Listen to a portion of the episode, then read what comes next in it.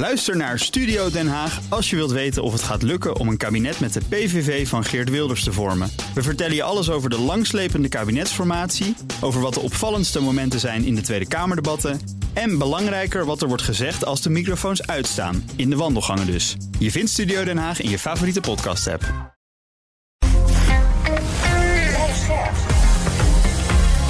BNR Nieuwsradio. BNR breekt. Michiel Jurjens. Met vandaag in mijn panel Evelijn Zandberg, bestuurslid van Perspectief, de jongere partij van de ChristenUnie. En Victor Pak, journalist bij EW Magazine. En we praten over het nieuws van de dag. De deal rondom de aanschaf van flexwoningen door de overheid lijkt in het honderd te lopen. Blijkt uit een verhaal dat vandaag in de Volkskrant staat. Die woningen die waren bedoeld om gemeenten een handje te helpen en snel tijdelijke, verplaatsbare verblijven op te zetten. Maar van de ruim 2000 woningen die eh, via het Rijksvastgoedbedrijf besteld zijn, staan er nog 1900 te verstoffen in de opslag. En dat heeft zo op 200 miljoen euro gekost. En dat terwijl demissionair woonminister Hugo de Jonge nog als doel had gesteld dat er tegen eind 2024, dat is al over anderhalf jaar, zo'n 37.500 van die woningen zouden staan. Het ministerie wil het geen fiasco noemen. Die zeggen onder andere, nou ja, goed, de markt komt in beweging. Die doelstelling die kan in theorie nog wel gehaald worden. Victor, zou jij wel spreken van een fiasco? Ja, en ik zou vooral denken dat we Hugo de Jonge gewoon geen aankopen meer moeten laten doen. Dat zou een stuk beter zijn. Ik weet niet of zijn vrouw hem wel eens boodschappen laat doen, maar misschien gewoon maar mee stoppen.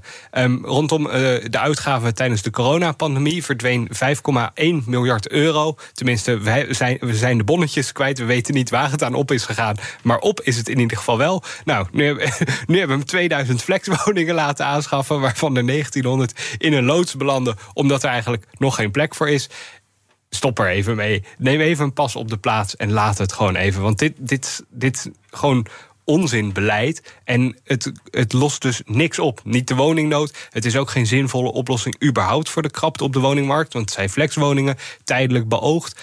Maak werk van het zorgen dat we sneller echte woningen kunnen bouwen. Zonder al het gedoe, minder regeltjes, meer bouwen. Ik ben in mijn hoofd nog steeds die vergelijking met Hugo de Jonge die naar de supermarkt wordt gestuurd uh, de ja, aan het maken. Maar dat, dat hij dan dus... Tijdens de coronapandemie 5,1 miljard euro. Hè, dat is heel veel gemeenschapsgeld. Dus geen verantwoording over af te leggen. En dan gaat nu weer zoiets mis. Ook een of ander proefballonnetje van hem. Dat kan eigenlijk gewoon niet. En de Tweede Kamer moet er veel beter op controleren, vind ik. Een van de eh, problemen bij dit hele verhaal is de eenvormigheid van het aanbod. De ene gemeente die wil eh, lage woonblokken bouwen, de andere gemeente die wil juist weer hogere eh, woonblokken. En ook ja, die willen dan vrij zijn in hoe ze die woningen neerzetten. Dat moet bij de locatie passen.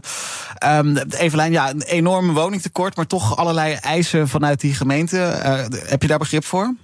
Nee, eigenlijk gewoon niet. Ik denk er moet veel meer landelijk beleid komen. En gemeentes moeten ook veel meer weten waar ze aan toe zijn. Nu tasten die ook vaak in het duister en kijken die ook maar wat er mogelijk is.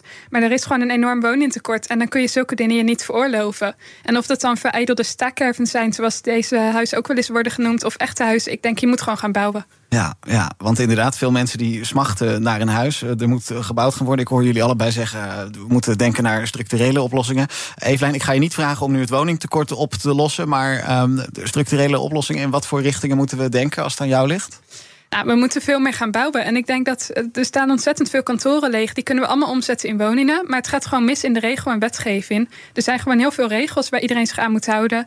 Um, waardoor er allemaal tussenlagen zijn. Waardoor gewoon plannen niet ge, uh, uitgevoerd kunnen worden. En dat is gewoon zonde. En ik denk ook het puntsysteem van huizen. Ik denk we moeten het gewoon gaan herzien. Zodat er veel meer mogelijk is. En ook mensen um, uit andere landen, staatshouders. Die moeten een huis hebben. Onze jongeren hebben een huis nodig. En we moeten gewoon gaan bouwen.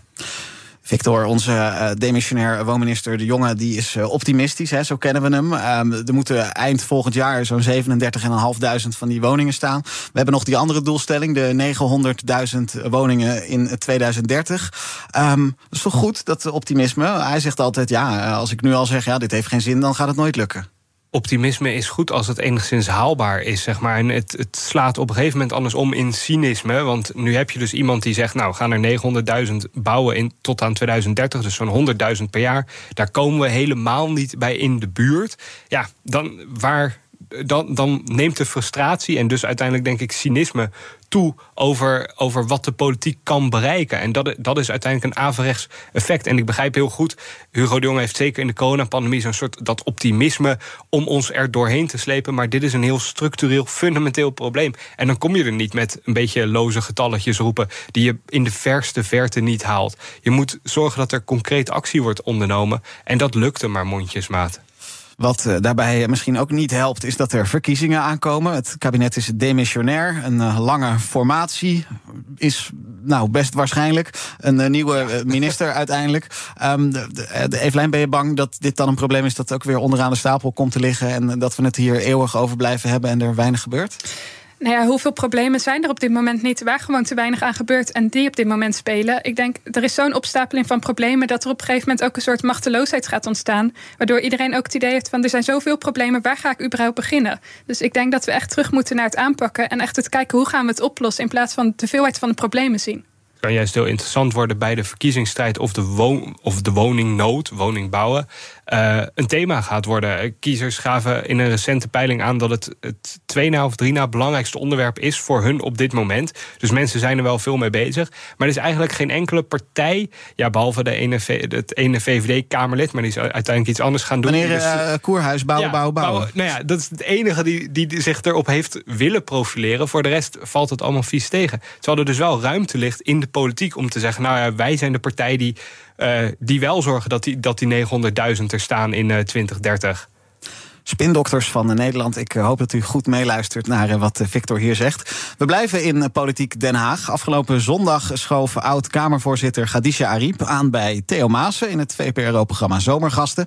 Zij stapte afgelopen oktober op na beschuldigingen van grensoverschrijdend gedrag. Tijdens het interview met Theo Maassen was ze erg kritisch op haar opvolger, de huidige Kamervoorzitter Vera Bergkamp, die destijds, althans dat gebeurde onder haar leiding, het onderzoek naar haar startte. Ze heeft geen enkel bevoegdheid om een onderzoek te starten. Laat staan of je dan redenen hebt om dat te doen. Want dat weet ik allemaal niet. Tot de dag van vandaag weet ik niet wat zijn de beschuldigingen. De wijze waarop Bergkamp daarmee is omgegaan is onacceptabel. Ja, dit was dus zondagavond in Zomergasten. Het nieuws van vandaag is dat Ariep formeel inzage eist in al die beschuldigingen en de relevante documenten die daarbij horen. Ze heeft een officieel verzoek ingediend bij onder andere Vera Bergkamp, de huidige Tweede Kamervoorzitter, om die stukken dus in handen te krijgen. En het bekende advocatenkoppel Geert-Jan en Carrie Knoops, die zijn ingeschakeld om uh, Ariep bij te staan in uh, haar verweer. Uh, Evelijn, heb jij gekeken naar Zomergasten zondagavond?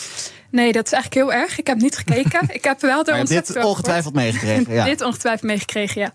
Um, en ik denk dat Ariep zeker gelijk heeft. Ze weet nog steeds niet waar ze van beschuldigd wordt en door wie. En ik denk dat dat wel het minste is wat je op dit moment um, haar kan geven. In ieder geval um, redenatie. En ik vind het ook wel kwalijk hoe ermee is omgegaan. En hoe groot ze toen in de media neer werd gezet. Terwijl er eigenlijk nog steeds zoveel onduidelijkheid is. Ik denk, was dan er ook achteraan gegaan en had meteen actie ondernomen. Maar onderzoek het en doe er wat mee. En wees duidelijk. Ja, ja, dit onderzoek is nog altijd bezig. Het is ook niet helemaal duidelijk wanneer dit dan eh, afgerond eh, gaat worden. Uh, Victor, nu dus dit officiële verzoek. We hadden die uitzending van zondagavond. Opvallende timing? Dat, dat weet ik niet. Misschien heeft het er wel wat mee te maken. Ze werd natuurlijk wel fel onder druk gezet door Theo Maassen... om met om iets erover te zeggen. Ik vond het heel opvallend dat Theo Maassen zelf zijn eigen um, vermeden misdraging of zo. Hij was wel eens na een vergadering gewezen op zijn eigen, misschien wat intimiderende gedrag. Um, in de strijd wierp om haar tot iets te laten komen. Maar ze, ze was echt niet te vermurwen. Um, in die zin, je ziet vooral dat de politiek eigenlijk gewoon niet weet hoe het met dit soort gevallen, incidenten om moet gaan. Uh, je hebt een D66-Kamerlid gehad waar beschuldigingen tegen zijn geuit. Dat is uiteindelijk niet door zijn eigen partij onderzocht. Sidney Smeets was dat. Ja, we hebben Dennis Wiersma gehad, um, waar ook in de media dan beschuldigingen opduiken, die uiteindelijk ook niet echt worden onderzocht. Hij is, hij, heeft, hij is opgestapt en tot zover ik weet loopt er nu geen onderzoek meer naar precies de ja, de feiten achter de beschuldigingen. En ook bij Ariep is het zo, er zijn een paar beschuldigingen anoniem geuit, maar we weten niet hoe het echt zit. En het is heel wezenlijk, en ik vind het eigenlijk heel onprofessioneel, dat de dat er in de politiek, of het nou gaat om uh, kabinetsleden, Kamerleden of zelfs de Kamervoorzitter, dat er geen systeem is waarop we dit soort dingen kunnen doen. Je wilt toch weten hoe het zit uiteindelijk. Want nu worden mensen beschadigd. En het kan terecht zijn, het kan onterecht zijn. Van al die drie gevallen die ik net noemde, weten we het eigenlijk niet. En ik denk dat de media ook zelf daar een rol in heeft. In hoe bericht je over dit soort incidenten. Het wordt al heel snel heel groot gemaakt. En uiteindelijk, na afloop, weten we eigenlijk nog niet hoe het zit. Even ik zie jou knikken, geloof ik. Ja, wij hebben als um, ehm, PJO's hebben samen met uh, andere politieke jongere organisaties pas een statement ook naar buiten gebracht. Precies hierover eigenlijk, over respect voor de Tweede Kamer. Dat er gewoon heel veel dingen misgaan op het moment. Um, of dat nou ministers, Kamerleden of waar precies misgaat ook zijn. Kijk, aan de ene kant heb je natuurlijk de Kamerleden, die moeten zich ook niet onschendbaar wanen. Dat is wel het risico als je langer um, zoveel macht hebt als je op zo'n positie zit. Tegelijk denk ik ook, ze worden door de samenleving zo veroordeeld. Moet je kijken wat er op Twitter wordt gezegd, op social media, waar ze doodsbedreigingen krijgen, wat voor opmerkingen ze over zich heen krijgen. En dan ben ik ergens ook weer voorzichtig, inderdaad, op de rol van de media. Van hoe ga je nou om met dit soort berichtgeving? En hoe zorg je dat er een onafhankelijk onderzoek komt, waar echt Kamerleden of ministers gecontroleerd worden, maar tegelijk niet te dupe worden van het volk. Dat ze eigenlijk aan de grote schampa worden genageld. En daar kunnen we echt nog een wereld op winnen. Het is ook wel lastig voor uh, de mensen die die uh, klachten doen. Hè? Want dat gebeurt dan vaak ja, anoniem. Want ja, als je dat niet anoniem doet, nou ja, dan weet iedereen dat jij het geweest bent. En dat kan ook allerlei gevolgen hebben. Aan de andere kant, ja, een beklaagde zoals in dit geval Khadija Ariep, die wil weten wat zijn de klachten nou. Dan kan ik me verweren daartegen. Hoe gaan we daar nou een middenweg in vinden? Ik kijk even naar jullie allebei. Lijkt me logisch dat je nog steeds anoniem kan klagen. Dat is natuurlijk heel wezenlijk dat die veiligheid gewaarborgd wordt. Alleen dat je dus Um, wat is het nu ruim een jaar na dato nog niks weet als beklaagde en het maar in de lucht blijft hangen. Dat zijn natuurlijk dingen waar je winst op kan maken. Dat misschien helder is hoe zo'n onderzoek moet verlopen, omdat, omdat je dan verder kan, allebei. Zowel als, als, als uh, degene die wordt beklaagd, als degene die de klacht uit. Ja, over dat, dat verder komen. Eh, we hebben het nu over Khadija Ariep. Dat onderzoek is nog bezig. Kijk, het is in theorie mogelijk dat daar uiteindelijk uit zal komen... Uh, dat daar eigenlijk niks te verwijten valt. Dat ze nou ja, in die zin vrijgesproken wordt. Evelijn, denk jij dat uh, Ariep haar reputatie nog kan herstellen? Stel dat dat de uitkomst is, of is dat te laat?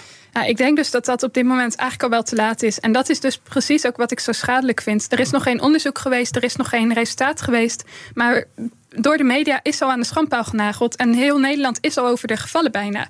En dan denk ik, wat heeft dan nog het zin wat heeft het doen van onderzoek dan nog voor zin? Als er al zo veroordelend wordt gereageerd. En dan denk ik, ministers en Kamerleden zijn ook gewoon mensen. Je kan over, um, allerlei, ja, over allerlei activiteiten, over dingen, criminele activiteiten, kun je aangifte doen. Dat kan allemaal anoniem. Um, waarom maken we het zoveel ingewikkelder en lichten we het zo uit omdat dit een bekend persoon is?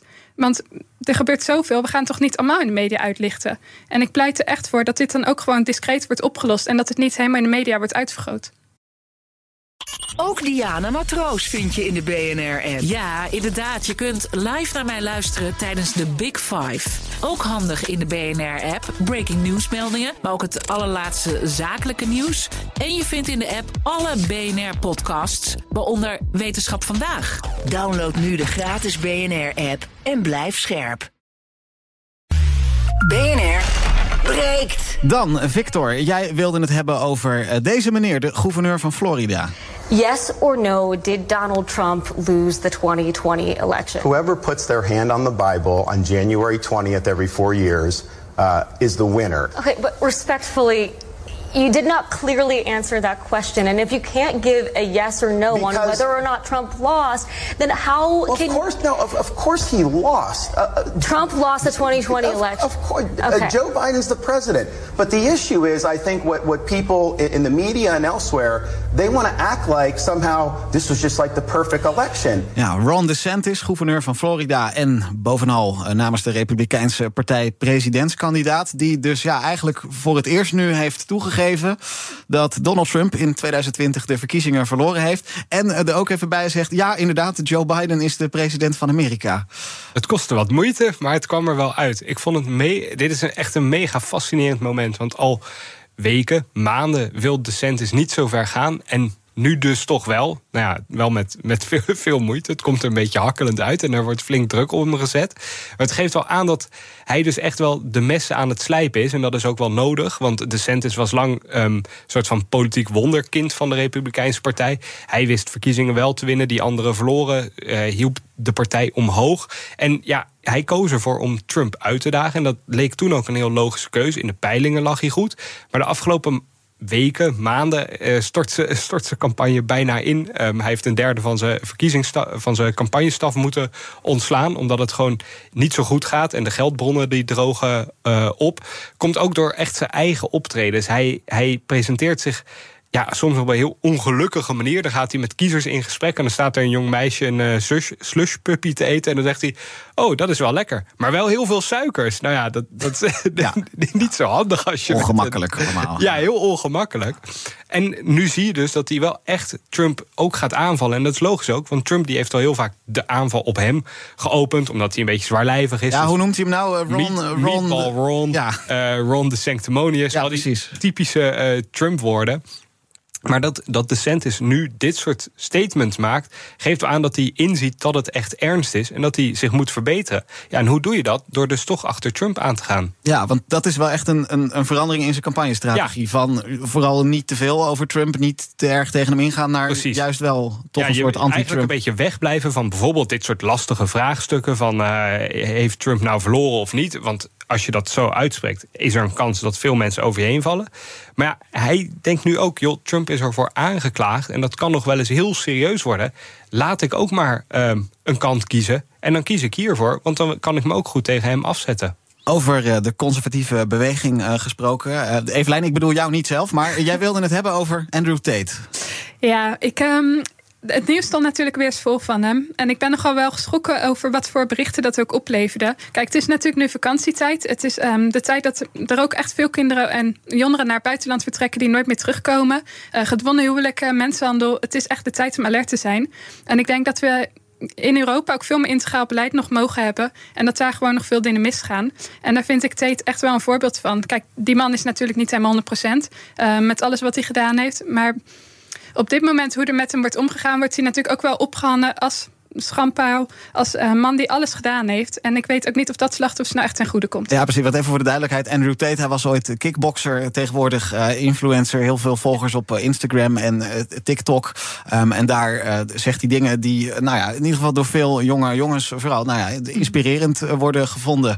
Um, maar het gaat vaak dan ook wel een beetje ten koste van, nou ja, de rechten, de emancipatie van, van vrouwen. Hoe, hoe kijk jij daarnaar? Naar nou ja, die beïnvloeding van die jonge jongens door Nou ja, ik denk dat het gewoon buitengewoon schadelijk is. Uiteindelijk um, is opvoeding natuurlijk een deel wat je meekrijgt, maar ook een heel erg groot deel hoe je gevormd wordt. En daar gaan we denk ik echt als samenleving aan voorbij als we dit soort dingen toestaan. Ja, tuurlijk, mensen mogen zeggen wat ze willen, maar ten koste van wat? Want jouw ruimte perkt ook mijn ruimte in. Als jij zo naar vrouwen kijkt en als jij zo met ze omgaat en dat beeld aan Jonnes ook meegeeft, wat doet het dan met onze meisjes, met onze vrouwen in de wereld en hoe veilig voelen zij die nog? Zie jij dat ook zo, Victor? Die invloed van, van Andrew Tate reikt die zo ver? Andrew Tate en al meer van dit soort conservatieve influencers? Ik vraag me altijd af of die doelgroep, of dat ook niet een soort mode-dingetje is. Of iets dat je in een bepaalde fase zo doormaakt. Want het zijn vaak toch een beetje pubers, tieners. Tenminste, wat ik ervan lees. Ik volg het totaal niet. Ik vind het ook niet zo interessant. Maar de mensen die dat interessant vinden, die, hebben, die maken dat vaak door in hun puberteit. En ik weet niet zo lang of hoe dat, dan, hoe dat dan blijft plakken daarna eigenlijk. Of dat beeld echt zo fundamenteel veranderd wordt als je, als je denkt nu op dit moment. Zijn volgers zijn namelijk gewoon nog jong en misschien dus ook gewoon wel onbezonnen. Ja, ja. Maar is het dan ook niet juist voor pubers als schadelijk dat zij dit gedrag normaal gaan vinden?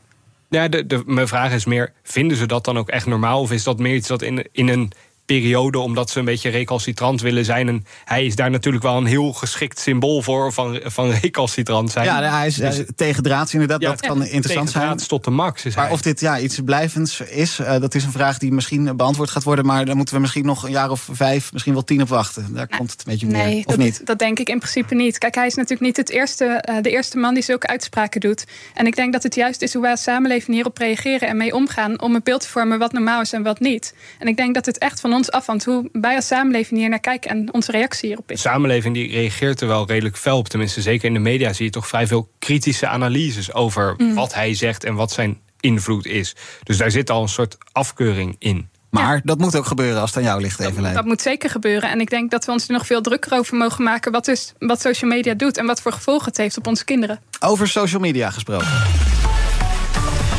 We gaan even kijken wat er trending is op die social media. Eh, bijvoorbeeld eh, Thijs Reumer. Vanmiddag om 1 uur, over ruim een uur, doet de rechtbank uitspraak in de zaak tegen hem. Het OM eist een werkstraf voor de acteur. Wordt verdacht van online seksueel misbruik. De vraag is ja, of hij veroordeeld gaat worden. En zo ja, gaat hij dan in hoger beroep? Verdrietig nieuws, want fans en nabestaanden die nemen vandaag afscheid van Sinead O'Connor. Ook zij is trending. Vandaag wordt ze naar haar laatste rustplaats gebracht. Dat gebeurt in Bray in Ierland. 26 juli, bijna twee weken geleden, het overlijden van de 56-jarige Sinead O'Connor. En kunnen we ons nog herinneren dat duizenden fans van Harry Styles gestrand waren op het station hier in Amsterdam Zuidoost na zijn concert in de Arena? Nou, het is fans van Beyoncé. Ook zij is trending in ieder geval niet overkomen. Door een storm startte haar show in Maryland twee uur later dan verwacht. En een groot aantal van de bezoekers ja, leek niet thuis te kunnen komen. Maar wat deed Queen Bee Zij betaalde maar liefst 100.000 dollar om dat te compenseren. En te zorgen dat haar fans toch naar huis konden. Ik denk dat eh, 100.000 dollar, nou, daar hoeft Beyoncé nou, misschien een kwart concert voor te geven. Dat is wel zo. En we blijven bij grote geldbedragen, want de man van onder andere dit. I've been fucking hoes and popping pillies, man. I feel just like a rock star. Post Malone die heeft een eh, magische speelkaart gekocht voor maar liefst 2 miljoen dollar.